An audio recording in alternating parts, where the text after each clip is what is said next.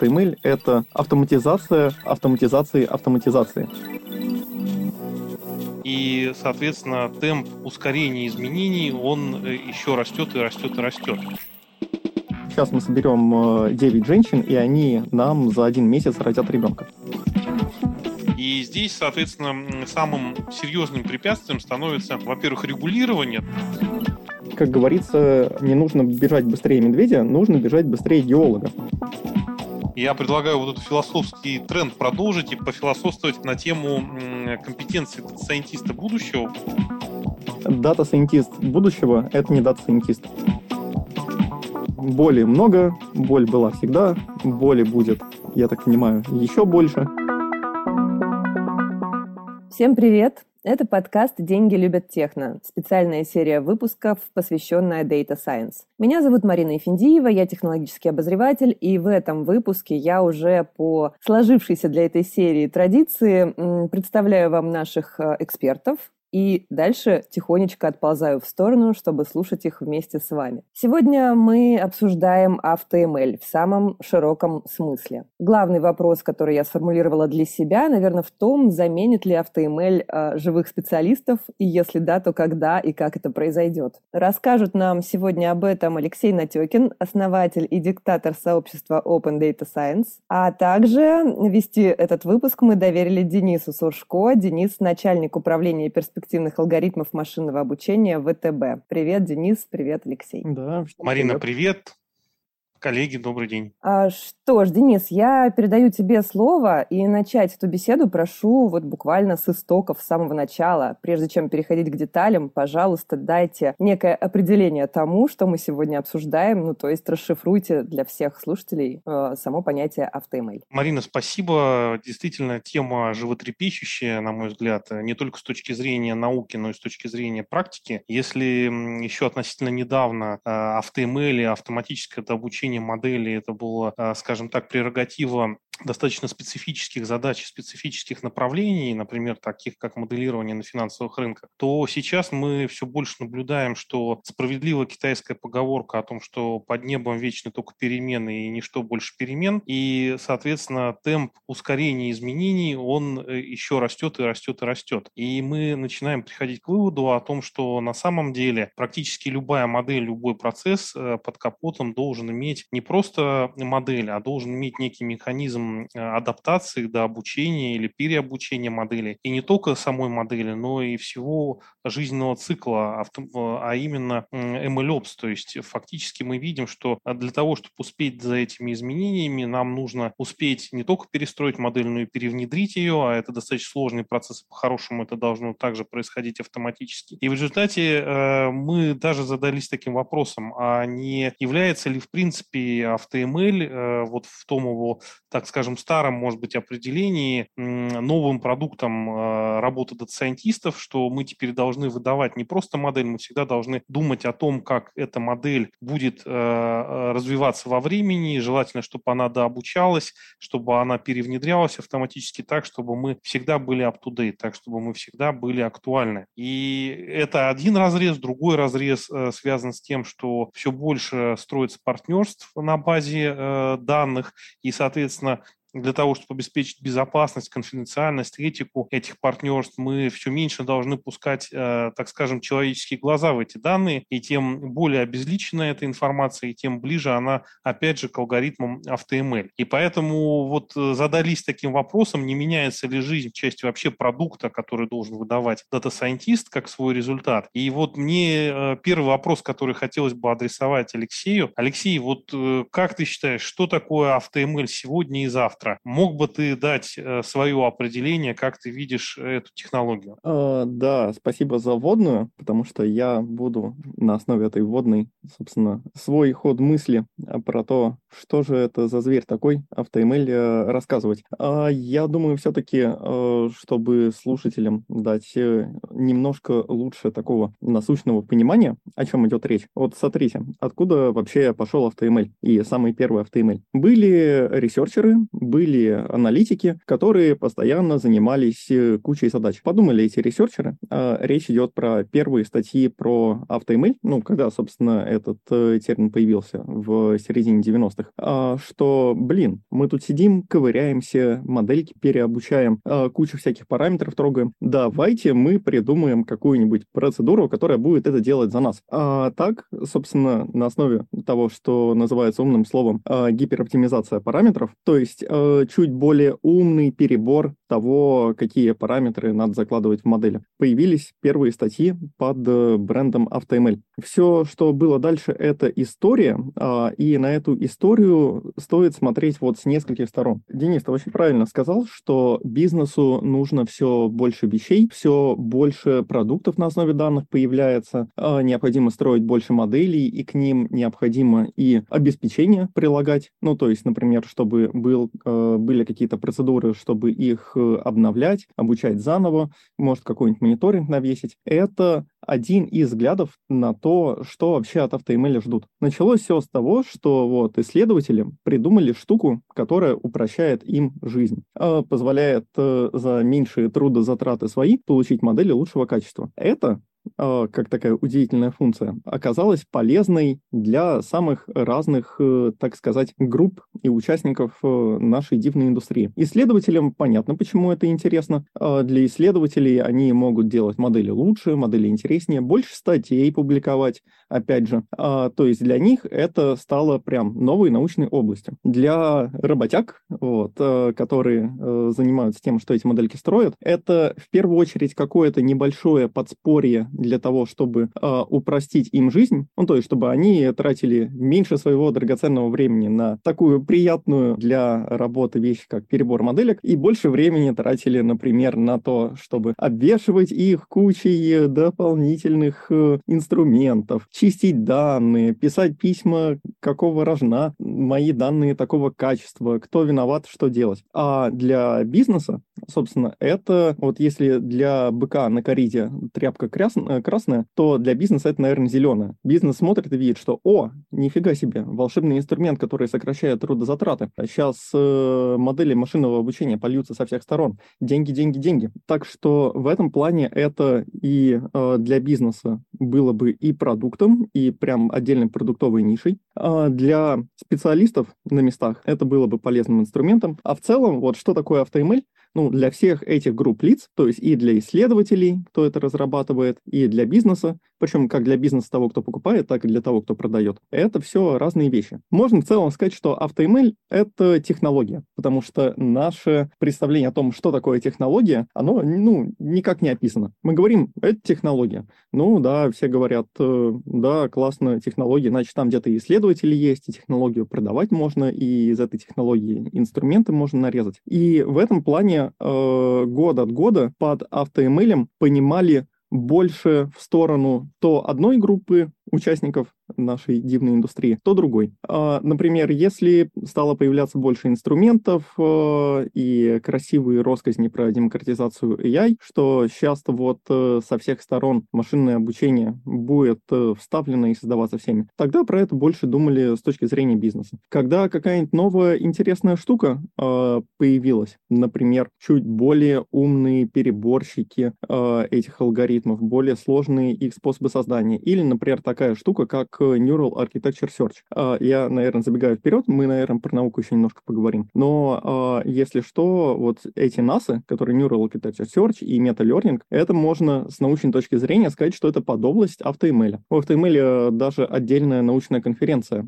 появилась, э, ну, по крайней мере, а, заметная и credible во всех смыслах в прошлом году.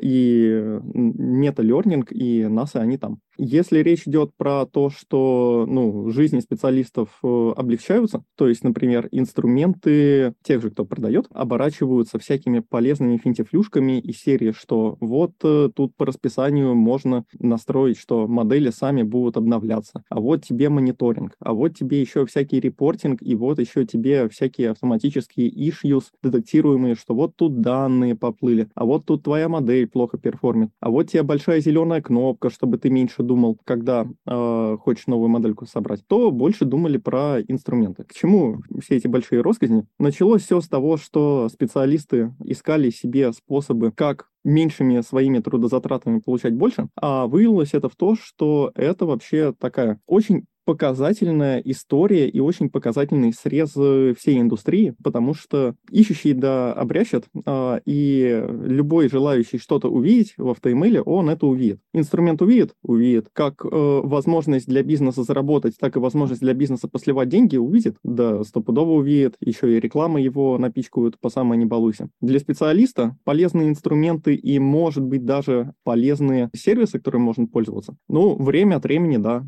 Как говорится, ну, это говорится про модели машинного обучения, то, что все они не верны, но некоторые полезны. Вот, с инструментами такая же история, что инструментов много, все они фигня, но некоторые полезны.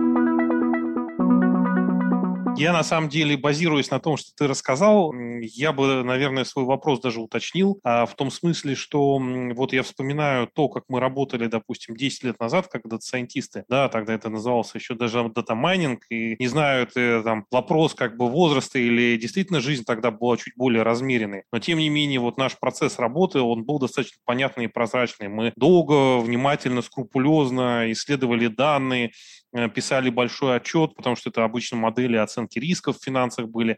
Дальше шли на валидацию, и, соответственно, если мы выбивали какой-то там высокий показатель, то мы были молодцы, модель была зеленая, тесты пройдены, и модель плавная и, соответственно, входила в пром то теперь вот жизнь дата-сайентиста, она абсолютно другая в том части, что, во-первых, действительно, ты абсолютно правильно отметил, что практически все сферы деятельности организации сейчас пронизывают вот наши а, модели, и э, запрос от заказчиков, он немножко другой, он на ускорение да, всех процессов разработки.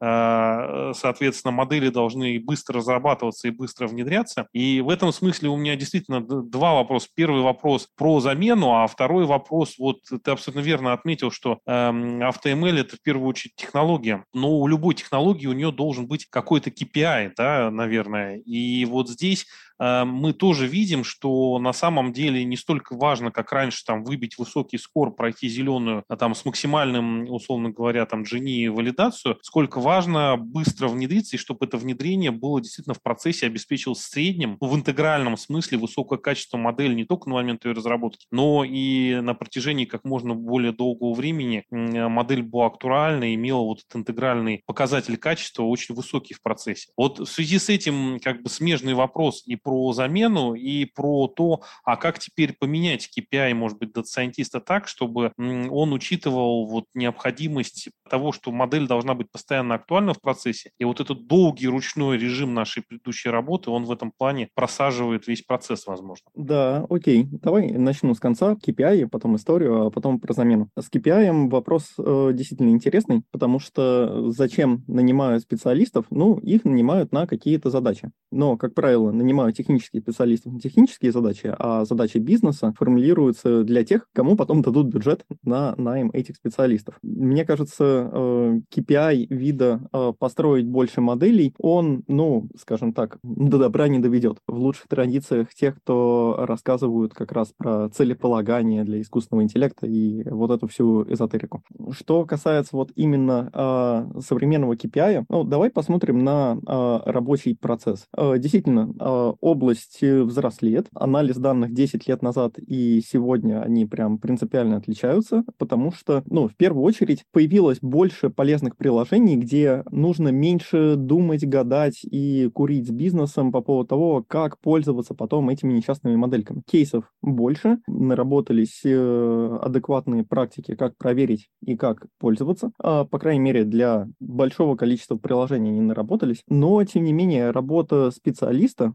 скажу так, можно, конечно, сказать, что на входе такому э, не специалисту, а отделу специалистов э, дают задачу бизнеса, на выходе они должны предоставить решение бизнеса, которое бизнес мог бы использовать. И вот все посерединке — это то, что меняется со временем, ускоряется, становится более надежным, более тщательным, более эффективным во всех смыслах.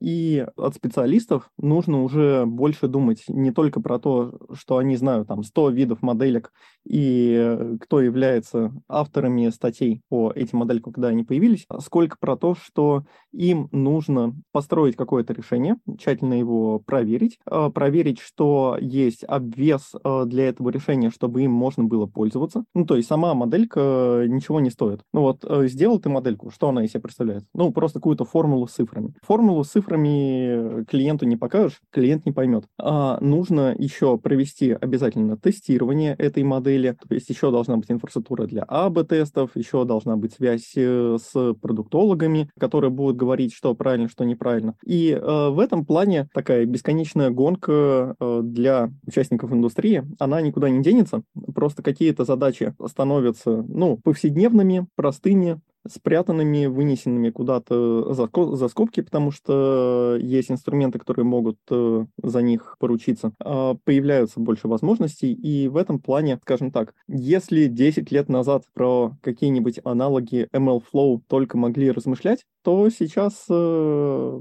подобные технологии стоит ожидать даже э, на собеседованиях и у уже новых позиций. Компании могут легко развернуть себе такую инфраструктуру с таким количеством полезных инструментов для разработки в целом, ну и для работы с машинным обучением, что 10 лет назад э, Google бы за такое отвалил бы миллиарды и миллиарды долларов. Просто чтобы посмотреть, заглянуть в будущее, а заодно немножко э, пораспрашивать, а как вы додумались до того, как решать такого-то рода проблему, техническую, процессную, аналитическую и так далее. Но, тем не менее, тем не менее, я бы сказал так, то, что сейчас закладывается в инструменты автоматизации машинного обучения, где-то была классная цитата, что AutoML — это автоматизация автоматизации автоматизации. Ну, то есть три слоя. А, потому что, ну, часто все считают, что вот машинным обучением мы тут автоматизируем несчастных э, людей, вот, а сервисы, инструменты э, под AutoML, они помогают э, нам автоматизировать, как мы бы автоматизировали эту автоматизацию.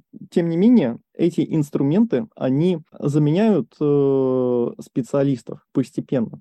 Может быть, не текущих, а может быть, таких специалистов, какими мы были бы 10 лет назад или были 10 лет назад, но э, заменяют статистически. То есть то, что э, команда из 10 человек делала бы полгода, даже не 10 лет назад, а давай, допустим, году это 2015, сейчас с помощью достаточного числа инструментов, не только автоэмейльных, но и инфраструктурных и всего остального, в целом два человека могут сделать за те же самые три месяца, ну или 3-4, э, могли бы попробовать что-то сделать и быстрее. Здесь все-таки не нужно э, нагнетать хайпа в том плане, что вот, сейчас мы соберем э, 9 женщин, и они нам за один месяц родят ребенка. Тут э, все еще огромное количество задач требует кучу времени, на согласование, на проверки, на проведение экспериментов, на то, пока наберется статистика для всяких разных АБ-тестов, пока со всеми пообщаешься, пока утвердишь, как это будет внедрено туда-то или туда-то, пообщаешься с будущими пользователями, проведешь несколько итераций. Полностью время не сократить, но то, на что ушла бы достаточно большая команда лет 8 э, назад, можно делать сильно меньше команды сейчас. То есть в каком-то смысле можно сказать, что статистически автоэмельные инструменты заменяют специалистов. Но статистически автоматически. То есть одного на ноль не заменить. И двух на одного тоже вряд ли заменить. Вот 10 на 5 можно было бы заменить, но только если бы мы бы сейчас выкопали и достали из анабиоза специалистов, которые были заморожены году 2015-16. Мы их размораживаем в 2022 году, в конце, рассказываем, как дивно изменился мир, и с этой депрессухи вот еще а, часть этих специалистов вот сами куда-то исчезают. А, в целом, вот такой тренд, его можно даже немного продолжить в будущее, то есть можно вот так вот закликбейтить тезис, что автоэмельные инструменты ну и в целом, я бы сказал, инструменты, автоматизирующую работу э, специалиста по анализу данных допустим, из 2028 года, могут э, с такой же эффективностью заменить э, или проставить такую же эффективность команде из 10 человек 2022 года, а чтобы все то же самое, что делает команда 10 человек в нашем году, смогла бы сделать команда из 2-3 человек. Кстати, а, важный и интересный момент. Вот мы тут говорим, автоматизированное машинное обучение, сейчас специалистов заменяем, а между прочим, а, к такой автоматизации и повышению эффективности относится, ну, собственно, не только всякие разные методы. В целом, вообще, даже языки программирования — это тоже, пожалуй, самое фундаментальное подспорье в том, чтобы повышать нашу эффективность. Ну вот, где бы мы были, если бы не было языков э, типа питона, ну, окей, э, питона и ара. Ну, блин, сидели, ковырялись бы, тратили бы в сотни раз больше человека часов э, на попытки самостоятельно заимплементить все то, что читаем в статьях. А вот э, инструментов не только для автоматического машинного обучения, но и э, даже системы контроля версий, всякие трекеры задач, языки программирования, различные веб-сервисы, э, в целом э, экосистемы, где хранить данные, как не получать доступ, э, где что, как хранится. Это все, ну, еще больше повышает нашу эффективность. Так что не исключено, что вот, э, если провести такой мысленный эксперимент на 28 год, например, то может так оказаться, ну, я не Ванга, вот, э, я не знаю, может так оказаться, что специалисты, э, которые продолжают заниматься анализом данных, ну, короче, занимаются всем тем же, чем мы сейчас, вот, они пользуются плюс-минус всем тем же, чем мы сейчас, только у них появилась еще пара инструментов вот нового класса, которого нет у нас сейчас, который повышает их производительность еще в 10 раз. Так что я бы вот э, такой кликбейтный тезис э, вбросив про э, более выгодную э, статистическую замену людей на инструменты и алгоритмы, в том числе дата-сайентистов, все-таки сделал бы замечание на полях, что не исключено, что в будущем мы станем еще более эффективными, но не за счет AutoML я, не за счет э, там всего того, что у нас есть сейчас, а вот появится еще парочка штук, которых, ну, в текущих реалиях пока еще не существует. Это условно, как если бы ты человеку из э, 90-х рассказал бы, что у нас будет Docker, Docker Hub, и все будет настолько просто э, в поднятии управления. Ну, и про куб бы рассказал. Этот человек, наверное, сказал бы, что «О, как классно, я обязательно добавлю эти идеи в какой-нибудь э, science fiction сценарий для фильма». Алексей, а вот если продолжить мечтать о будущем, да, вот э, один из трендов, который, по крайней мере, я достаточно четко вижу, что большинство организаций, ну, по крайней мере, продвинутых, крупных, они либо уже сделали те 20% усилий, которые дают 80% результата от э, анализа и исследований собственных данных, либо они уже близко к этому.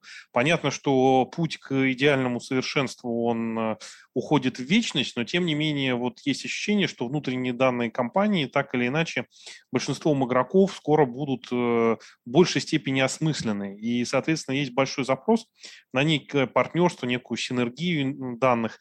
И здесь, соответственно, самым таким серьезным препятствием становится во-первых, регулирование, да, там, допустим, закон о персональных данных, о тайне связи, о э, банковской тайне и так далее, и так далее. А с другой стороны, очевидно, некие этические нормы. Также никто не хочет э, из разумных игроков рынка рисковать своей репутацией, исследуя данные вне этической зоны. И в этом смысле есть вот этот запрос на синергию данных, а, но для того, чтобы его решить, надо вот каким-то образом быть в регуляторном поле и в этическом поле. И вот я вижу, что есть такие два как бы тренда. Первый тренд – это некие хитрые как бы э, кастомные представления данных, да, вот когда вы там учите эмбеддинги с заданными представлениями, но это такой путь как бы скорее сотой историй частных, да, а вот есть другой тренд, который направлен на то, что вот криптоанклавы, мы сольем все данные туда, и, соответственно, алгоритм внутри криптоанклава, поскольку он может видеть всю информацию, он никаким образом не ограничен в, в ее использовании, он, соответственно, и сможет построить некий сильный, уже предсказательный результат, который будет превосходить там частные модели, их объединение на уровне итоговых скоров жадных. И вот в этом смысле, если действительно этот тренд на криптоанклавы, он продолжит также динамически развиваться, то получится, что внутри криптоанклава уже дата-сайентисту особо не место, да, ведь э, как бы идея это, что слив все данные, ты должен закрыть их от взгляда человека, поскольку человек, как то, что пока единственное обладает сознанием, да, по общепринятым принципам, а, как бы нельзя на эти данные смотреть. И вот, возможно, отдельный тренд – это э, применение вот такого слепого машинного обучения, когда действительно все абсолютно практически изолировано от дата-сайентиста, и а, как бы внутри этого криптоанклава, в том числе новые задачи, решает AutoML. Вот э, твое видение на вот этот процесс э, взаимного обогащения данных, э, на то, как это все будет происходить, и будет ли там действительно AutoML играет э, доминирующую роль и с точки зрения технологии построения модели, и с точки зрения процессных технологий внутри, что все должно быть вслепую, фактически весь конвейер этот выстроен, работать без сбоев четко. Или же я как бы несколько утрирую вот развитие э, направления синергии данных, и ты видишь какой-то другой тренд или какие-то другие технологии, которые позволит э, добиться вот дальнейшего развития моделирования уже вне рамок отдельных организаций. Слушай, мой взгляд тут э, чуть более консервативный. Давай приведу такую аналогию. Мы с тобой слишком быстро перескочили из условного стимпанка, где, как вроде бы кажется, компании по принципу Парета 20% усилили, 80% результатов уже получили, сразу в киберпанк. Вот. Между стимпанком и киберпанком есть э, какая-то достаточно большая историческая э, пропасть. Если мне не изменяет память, э, лет в 200. Смотри, а, давай начну сначала про принцип Парета. Тут э, есть маленький нюанс. Маленький нюанс э, заключается в том, что, как говорится, э, не нужно бежать быстрее медведя, нужно бежать быстрее геолога, как в том самом анекдоте, который друг другу технические директора рассказывают. Нюанс в том, что э, все остальные тоже что-то делают, все остальные тоже бегут. Поэтому то, что сейчас кажется, представляет собой 80% результата внутри компании, когда другие чукчи бегут быстрее геолога, сейчас это 80%. Через полгода это 70%, а через полтора года это уже там 50%. Прям как э, в Алисе в Зазеркалье, вот, нужно бежать изо всех сил, э, просто чтобы оставаться на месте. То есть э, всех 100%, конечно, не выбить, но тем не менее, такое дисконтирование по времени, утилизации максимальной эффективности, которую можно выжить из внутренних он определенно есть. Причем в немалой степени он обусловлен тем, что, опять же, эти 20 и 80% они откуда берутся. Это, скажем так, known unknown. То есть э, мы знаем, что есть еще какой-то объем возможной эффективности бизнеса, который можно выжить. Но мы понятия не имеем, сколько еще есть э, этих возможностей, о которых мы еще просто не знаем. Мы о них еще просто не задумались. Это из той серии, как новые приложения возникают. Три года назад про плив-моделирование знало меньше одного процента специалистов в анализе данных. К концу 2022 года что-то мне подсказывает, что эта цифра подросла. Подросла в двузначное количество раз. И более того, она от 2019 года подросла в сотни и тысячи раз по тому, сколько таких кейсов кто-то где-то сделал на рынке. И получил от этого какую-то пользу. Потому что, ну, три года назад это были proof of concept. Вот. А сколько еще таких возможных аплифт-моделирований э, лежат неразведанными или просто не рассказанными кому-то среди коллег по цеху? Ну, так что здесь я бы не особенно парился про 80-20, и все, а, надо переходить в криптоанклавы. По поводу криптоанклавов э, я пока что а, консервативен вот в каком ключе. Машинное обучение а, и алгоритм, который получается на выходе, завершив процесс машинного обучения, это просто какая-то формула. Для чего эта формула? Эта формула будет внедряться в какое-то решение, которая возникла на какой-то конкретный запрос. Как правило, запрос со стороны бизнеса. А, но если ты в этом криптоанклаве собрал э, хреновую гору просто данных, которых э, так много, что вроде бы для каких-то задач э, те дата-сайентисты уже не нужны, ну, потому что внутри криптоанклава самый полный объем для того, чтобы построить модельку, эту модельку сами поставили, то вот какая проблема. Если до этих данных не добраться, кто сможет вообще поставить задачу, поставить вопрос, на, э, ответом на который можно получить новую модельку? Ну, то есть лежит куча данных, никто не знает какая, все знают, что это просто куча большая. Если знать, э, какой вопрос к этой куче данных задать, этот вопрос будет отвечен точнее, чем ответила бы любая из компаний донора этой кучи. А как новый вопрос задать? если ты даже не знаешь, что в этой куче. Но вот э, с этим есть проблемки. Люблю я посматривать на тезисы про сильный искусственный интеллект в то время, когда люди еще не научились толком вопросы к данным ставить. То есть э, до того момента, как э, появится какой-нибудь страшный, страшный, сильный искусственный интеллект, стоило бы ожидать хотя бы хоть какого-нибудь вообще не страшного, тупого, убогого, сирого, хилого псевдоискусственного интеллекта, который пытался бы хотя бы ставить задачи, чтобы понимать, куда копать компании. Вот. Но даже до этого, мне кажется, пока что еще как до Луны. Потому что эти задачи, эти вопросы, они все равно будут ставиться специалистами изнутри конкретного бизнеса. В том числе один из насущных вопросов, который будет ставиться сразу после того, как, ну, важный вопрос задан, это то, что, блин, вопрос э, был поставлен классный, если мы найдем на него ответ это очень сильно нам поможет а, либо запуском новых продуктов, либо с переоптимизацией текущих. Вот только данных под это нету. Надо бы сперва данные собрать. И это будет очень часто возникающий вопрос. А, это, знаешь,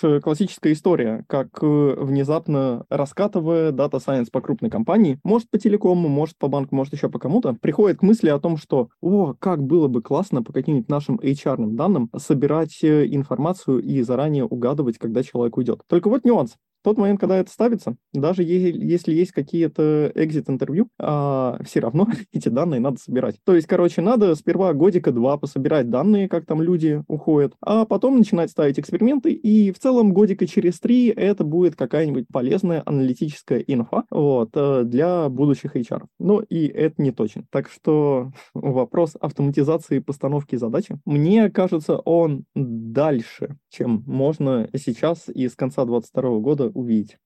А, я не исключаю, что может возникнуть какой-нибудь совершенно гениальный новый подход, фундаментально ново, э, по-новому поставленная задача. Но, тем не менее, до того, чтобы прям окунуться в киберпанк, еще далековато. Вот э, именно взаимодействие между компаниями а, о том, что, а, давайте как-нибудь объединимся, а вот э, вы собираете такое-то, я думаю, если там две компании пошарят друг с другом схемы данных, от этого, ну, какого-то большого вреда не будет, они сильно там что-то друг друга не разоблачат.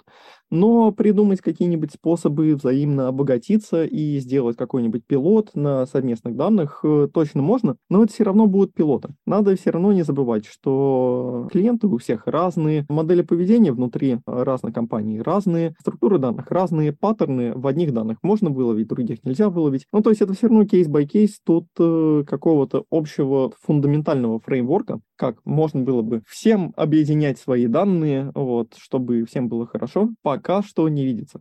Но, опять же, надо чуть больше изучить этот вопрос. Про GDPR-ную сторону я могу много рассказать. Это, конечно, прикол на века с тем, как все может пойти не так. Можно как-нибудь отдельно это обсудить. Да-да, Алексей полностью согласен. Я думаю, имеет смысл вернуться отдельно к этой дискуссии в следующем сезоне. Мне кажется, что раз ты затронул такую философскую тему о том, что, скажем так, будет ли синергия или люди и компании какое-то время как минимум еще будут сидеть э, в рамках своих как бы крепостей данных, я предлагаю вот этот философский тренд продолжить и пофилософствовать на тему компетенции дата-сайентиста будущего. Вот абсолютно тоже было правильно отмечено, что если раньше на технологии тратилось очень много времени, тоже те же плюсы и так далее управление управление памятью и прочее, прочее, то сейчас э, ребята, которые приходят в Data Science на питоне, они все эти нюансы, ну, как бы не чувствуют, не знают и видят как несколько ненужные, да, и ты абсолютно прав, что команду 10 человек тоже вследствие как бы и развития языков, и фреймворков, и всего может заменить командой 5 человек, дальше может быть 3 и так далее, и так далее. Но вот в этой связи в связи с тем, что глубина технических компетенций, да, технологических, она, требования к ним несколько ослабевают. Как ты вообще в контексте развития технологии AutoML и всей вот, вот этой обвязки, которая помогает нам быть э, максимально эффективными, видишь э, дата-сайентиста будущего? Это по-прежнему там на 80% технарь, на 20% знаток бизнеса, или же чем дальше, тем это будет человек, который все больше погружается в бизнес и все меньше уделяет э, внимания техническим деталям и технологическому образованию, или же это будет вообще такой э, сверхмыслитель, сверхосознанный гуру, который будет э, в первую очередь задумываться над теми э, вопросами, которые нужно задать к данным для того, чтобы сделать бизнес эффективными, то есть какой-то мегастратег, да, и который при этом будет понимать возможности э, машинного обучения, технологии искусственного интеллекта.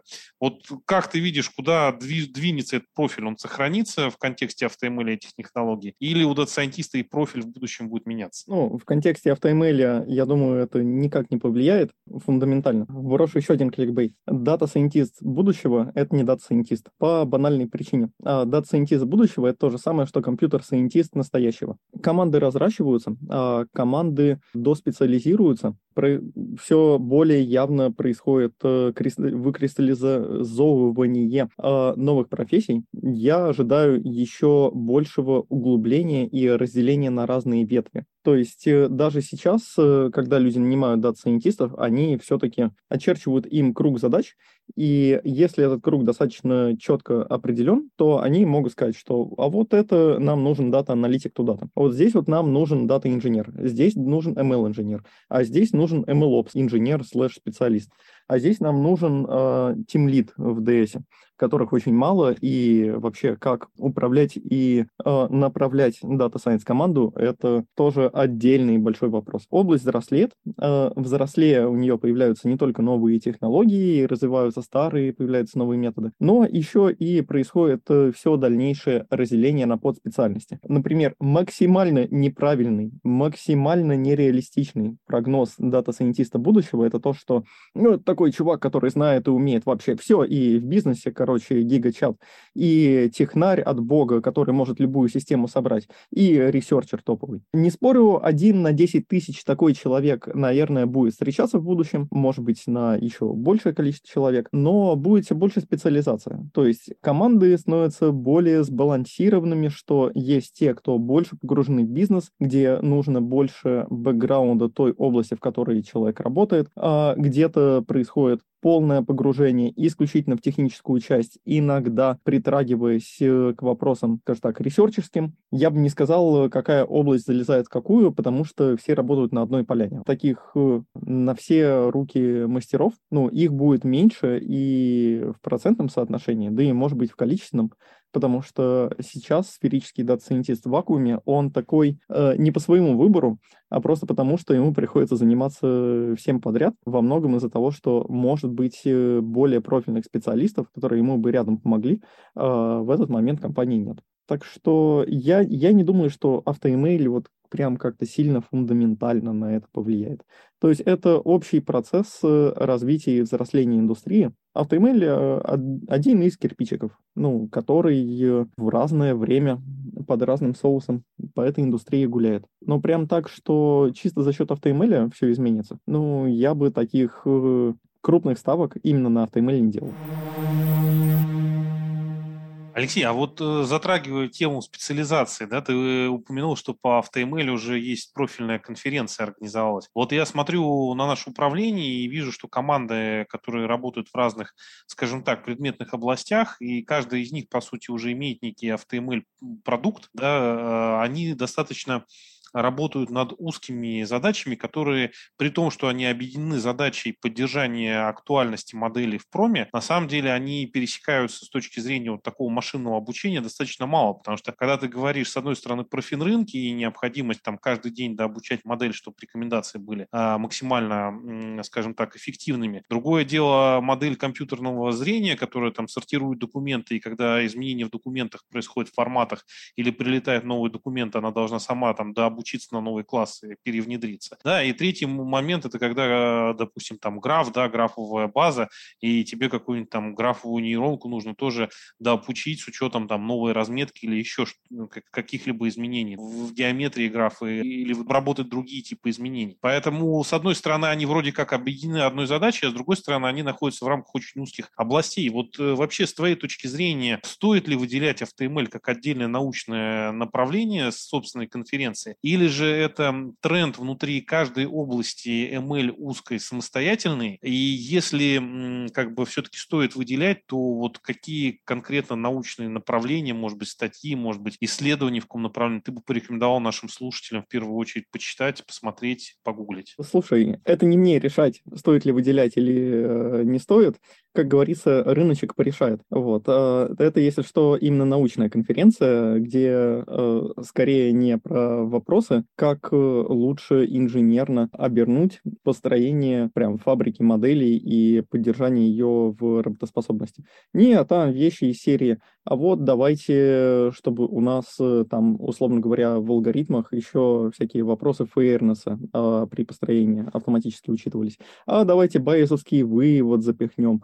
Например, вот TAP-PFN, а, который вышел в этом году, возможно, очень классный инструмент, который, по крайней мере, точно работает, вот, ну и про который, за которым тоже точно стоит следить. Это скажем так, AutoML решение, причем на основе трансформера и байесовского вывода, которое для маленьких датасетов э, достигает результатов не худших, чем остальные AutoML, точно не хуже, чем классический fine-tuning э, всяких CatBoost ов, бустов и прочего, что есть под рукой. Только быстрее, но на ограниченных э, объемах данных и только на задаче классификации, вот это вот все. Я думаю, ссылочку на TabPFN точно надо оставить. Вот. А, не, отдельная конференция конференция точно имеет э, место быть. О том, э, будет она жить и развиваться или нет, э, про это будет решать программный комитет конференции и те люди, которые будут отправлять туда свои статьи. Судя по всему, никаких проблем с количеством статей там нету. Но аналогично тому, как MLC с конференция, выросшая тоже из воркшопов нейропса, тоже оформилась, выделилась отдельно. Считай, что вот есть отдельная ML-инженерная конференция, вот именно больше про инженерные вопросы. Ну, то есть это все больше доводы в пользу доспециализации и расщепления областей на то, чтобы за ними, ну, по крайней мере, можно было более адекватно следить. Потому что число статей на крупнейших конференциях, оно, ну, прям запредельно. Следить за одним только iClear уже нереально там сколько тысяч статей в этом году им туда засобмитили? 6, 8, 10 тысяч. А, если что, вот такое количество статей, оно, ну, всегда было в таких количествах, но, тем не менее, а, уследить за всем информационным потоком нереально, и область большая, но, опять же, область становится все более заметной, все более полезной, в ней возникает все больше мест, которые хотелось бы улучшить, поправить, переделать, допилить.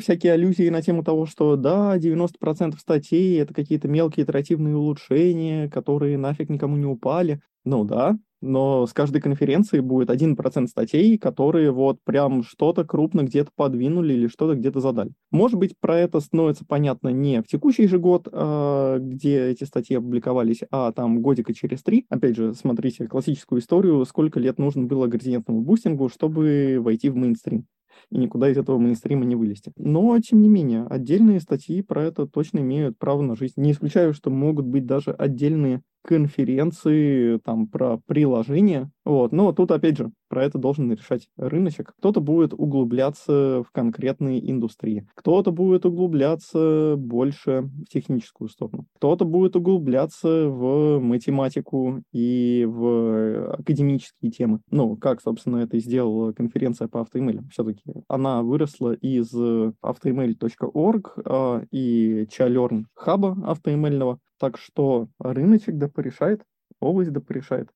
То есть есть э, академические конференции вида статья, может быть постер, может быть э, oral talk, но не для каждого. Есть э, технические конференции, где, условно говоря, рассказывают, как какую-то штуку запилили с погружением в разработческие детали. А есть бизнесовые, где как бы рассказывают, как все классно, вот, а потом нетворкаются и все дела. Вот, нетворкаются на всех. Вот. А про полезные материалы про AutoML на самом деле я вот вернусь к одной из стартовых мыслей, что AutoML по показывает срез вот э, всего процесса создания решения с машинным обучением под капотом. Так что в этом плане я бы слушателям э, в рамках продукт плейсмента порекомендовал бы идущий сейчас на ODS открытый бесплатный курс по ML System Design. Если вы собрались автоматизировать машинное обучение, посмотрите и изучите хотя бы, что из себя машинное обучение реально представляет на практике. Спойлер, короче, кегловские тренажерки с Титаником к реальному машинному обучению относятся, но представляют собой, ну, где-то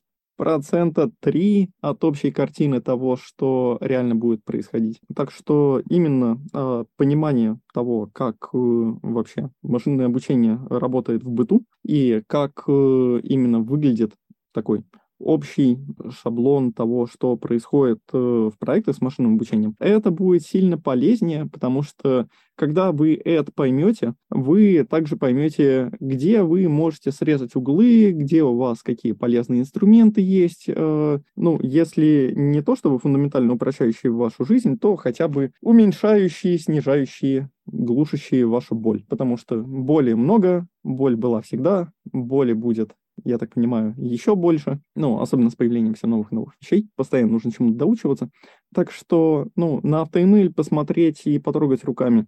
Э, библиотечек много, статей очень много, новых инструментов еще больше. Даже вот конференция появилась, научно-академическая. Но хотите в этом разобраться, лучше разберитесь, как работает, э, ну, вот, машинное обучение в быту. Алексей, большое спасибо за очень интересную дискуссию. Э, что бы мне в конце хотелось сказать? Мне хотелось бы обратиться к слушателям и сказать о том, что напомнить, что важно же в жизни не только много работать, но и делать правильные вещи. И в этом смысле, мне кажется, технологии, которые разгружают вас, такие как AutoML, которые позволяют в хорошем смысле заменить вас э, сегодняшнего, чтобы вы могли стать э, самим собой завтрашним, э, это как раз и есть AutoML и э, родные и близкие к нему технологии по духу. Поэтому э, я очень надеюсь, что вам было Э, интересно слушать, и вы также прониклись э, идеями того, что э, развитие машинного обучения, а это развитие не только математическое, не только технологическое, но и развитие идеи о том, как мы можем сами себя автоматизировать и сами себя улучшить. Ну, я могу тоже сказать спасибо слушателям. Вообще это звучало как тост, как автоматизация здорового человека, которая все равно, так или иначе, будет статистической. Еще раз спасибо, что послушали. Приобщайтесь к машинному обучению. Может, даже что-нибудь завтра автоматизируем. Обязательно. Спасибо большое, Денис. Спасибо, Алексей. А нашим слушателям скажу, что полезные ссылочки мы обязательно добавим в описание, пусть не все, но хотя бы некоторые, которые мы соберем от наших экспертов. И я вижу и слышу, что темы наших выпусков все больше дополняют друг друга и перекликаются между собой, поэтому Подписывайтесь. Э, серия подкаста про Data Science будет продолжаться, и мы обещаем звать не менее классных экспертов и обсуждать не менее актуальные темы. Всем пока-пока. Спасибо.